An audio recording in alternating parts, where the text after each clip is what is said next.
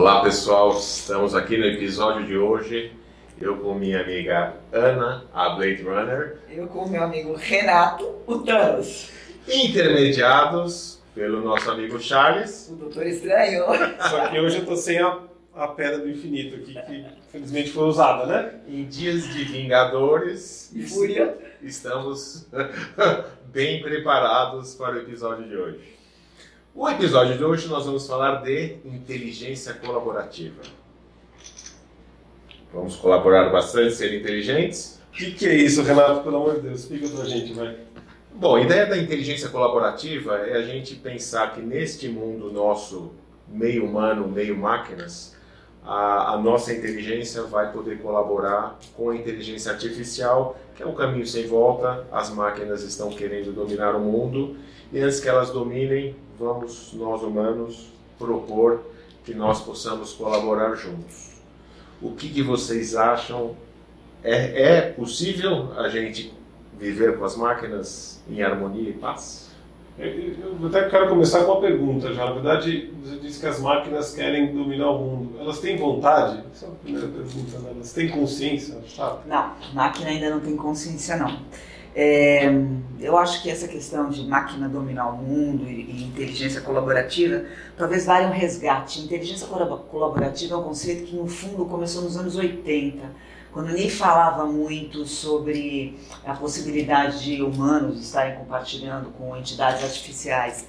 É um conceito que rege uma maneira de se trabalhar em equipe, onde núcleos diferentes, que na época eram compostos por pessoas, né, eram autônomos e empoderados. Então, se a gente falar que a máquina ela é um elemento autônomo é, dentro de um composto de uma equipe, acho que talvez valha, valha, valha assim a gente encarar uma questão de, de inteligência colaborativa ou inteligência expandida. Então, é... o que você está falando é o conceito de inteligência colaborativa nasceu só considerando as inteligências dos humanos. Exatamente, né? exatamente. Né? E depois ele se apropriou, ou, ou a tecnologia trouxe essa outra variável para dentro do jogo, que é, é, um outro tipo de inteligência, que é a inteligência artificial. Mas o conceito em si é válido, né? tanto para humanos com humanos, quanto humanos com, com inteligências artificiais combinadas. Aí. É, é, o que eu vejo é que a gente está tentando, no, no, fundo, né? eu vi até pelo, pelas minhas experiências lá no, no Vale do Silício, é que é, a gente tenta replicar o nosso comportamento, o nosso cérebro vai nas máquinas. Então, e tentar fazer com que elas façam melhor aquilo que a gente não quer fazer. Então, toda a parte de cálculo, algumas coisas até meio chatas, muitas vezes, é que a máquina vai acabar fazendo melhor que a gente. Né? Eu vejo pelo livro do Kurt Weill, lá, o How to Create a Mind, que ele escreveu há pouco tempo atrás, foi o último livro que ele lançou, exatamente explica como criar a mente como replicar através da, né, da, tecnologia essa mente nossa humana. Né? Existe um, todo um, uma questão de como você, dos perceptrons, uma coisa complexa ali de, de, de, sobre essa teoria toda que ele criou. Né? É, é interessante até falar quem é o Ray. Né? Para quem não está familiarizado, é, fala um pouquinho mais do grande futurista para quem não conhece, saber um pouquinho quem é é, é, esse exponencial rapaz. É, Bom, ele foi o fundador, ele é o fundador da, da Singularity University dos Estados Unidos, é um dos 16, se não me engano, maiores gênios dos Estados Unidos da história, né? Ele começou estudando inteligência artificial, se não me engano, no laboratório da MIT na década de 70, meio da década de 70. Uh, é, escreveu vários livros a respeito, uh, The Singularity is Near uh, e tantos outros que são referências aí no, no mercado. E hoje também ele trabalha no Google, de certa forma, como consultor, algo do gênero. Ele é pesquisador-chefe. Pesquisador-chefe, é o melhor. melhor é. e eu vejo que é um dos expoentes aí, né, dessa, desse mercado. Sim. Uma pessoa que deve ser ouvida, né? É quando a gente está falando de inteligência colaborativa envolvendo inteligência artificial, é interessante justamente falar o conceito dele de singularidade. Uhum né, que entre 2000, segundo ele, entre 2038 e 2040, a inteligência artificial vai ultrapassar a inteligência humana, ou vão viver aquele sincronismo. É, se não me engano, o que ele disse também é isso, uh, e que é quando a máquina vai, vai ser capaz de reproduzir o pensamento humano. Eu tenho algumas, algumas percepções diferentes em cima dessa conversa. Eu acho que a gente precisa fazer um back to basics aqui, né?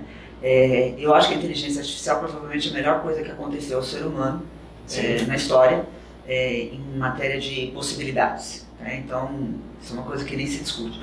Por outro lado, é, e voltando à questão da inteligência colaborativa, é importante frisar que na mesma época que surgiu, surgiu o conceito da inteligência colaborativa, surgiu o conceito da inteligência emocional.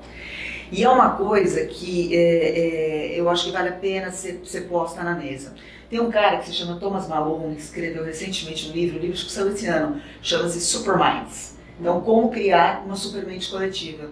E ali o que ele coloca é que uma coisa que é, que, que é muito interessante é que a inteligência artificial, colaborando com o humano, ela pode assumir qualquer é, papel que lhe seja destinado. Ela pode ser seu chefe, ela pode ser seu companheiro de trabalho, ela pode ser seu funcionário, ela pode ser um prestador de serviço seu. Mas lembrando que a inteligência artificial ela é monoblocada. O que, que significa isso? Ela só fala a respeito de um módulo, justamente o módulo da inteligência.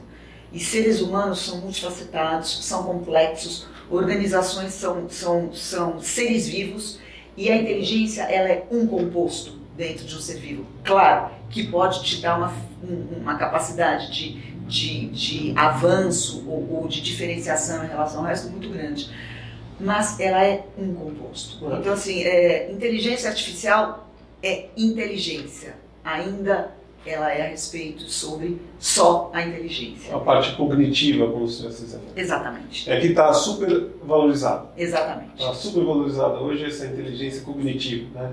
Capacidade de decidir, de pensar, de raciocinar, de usar uma, muitas variáveis e criar uma resposta a uma equação. Construção, construção de padrões. É, construção né? de padrões. Exatamente. Algoritmo. Algoritmo. Talvez por isso, é, Ah, talvez por isso somos o nós. nosso cast se chama algo pensante. A gente quer que o algoritmo seja muito mais evoluído do que efetivamente ele É, está. eu, eu acho que a gente está tá, tá numa busca frenética por aí, por né, essa expansão da- das nossas capacidades cognitivas e, no fundo, a gente não entende ainda algo que é a coisa mais complexa do nosso universo conhecido, que é o nosso cérebro, a nossa mente, podemos dizer assim. Né? Mente e cérebro, às vezes, mente é aquela parte de consciência, pensamento, como é que isso acontece, né? É, é na invisível, não Sim. tangível, e o cérebro, vamos dizer assim, é que é o órgão que em teoria ainda não se sabe direito, talvez alguns cientistas já estão estudando, alguns já têm pesquisa a respeito, que é onde habita a nossa consciência. Não se sabe Tudo ainda. bem. Você sabe que eu escutei um negócio interessante? Eu li ontem uma reportagem, depois vai aparecer aqui nos créditos o link, a gente vai procurar colocar. É, um grupo de cientistas norte-americanos desenvolveu é, uma maneira de que uma rede neural, é, através de machine learning, de deep learning, é, crescesse e se tornasse mais inteligente. E o que, que eles perceberam? Que essa rede neural, ela, à medida que ela ia crescendo se expandindo, ela mesma ia podando o excesso de conexões que eram necessárias para fazê-la funcionar.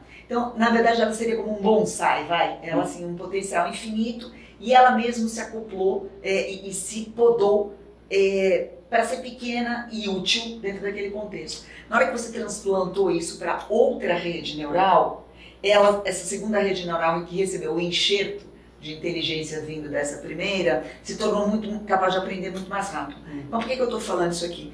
Porque a gente fala muito de inteligência. Nem os próprios caras que desenvolvem a inteligência artificial sabem efetivamente como é que esse negócio funciona. Eles não sabem como é que isso aconteceu e o que levou essa inteligência a atuar desse jeito, essa rede neural desse É. jeito. Então, acho que a gente tem que se preocupar, talvez, é, sim, claro, tentar entender como é que a gente vai colaborar, como é que a gente já pode colaborar com a inteligência artificial, mas Que- é outra coisa aí. É o que eu acho interessante, porque a gente pega um pouco o lado humano, né? A gente conhece bem o ser humano, todo mundo aqui né, trabalha com seres humanos. O que acontece com o ser humano? Ele tem uma questão de sobrevivência, sabe?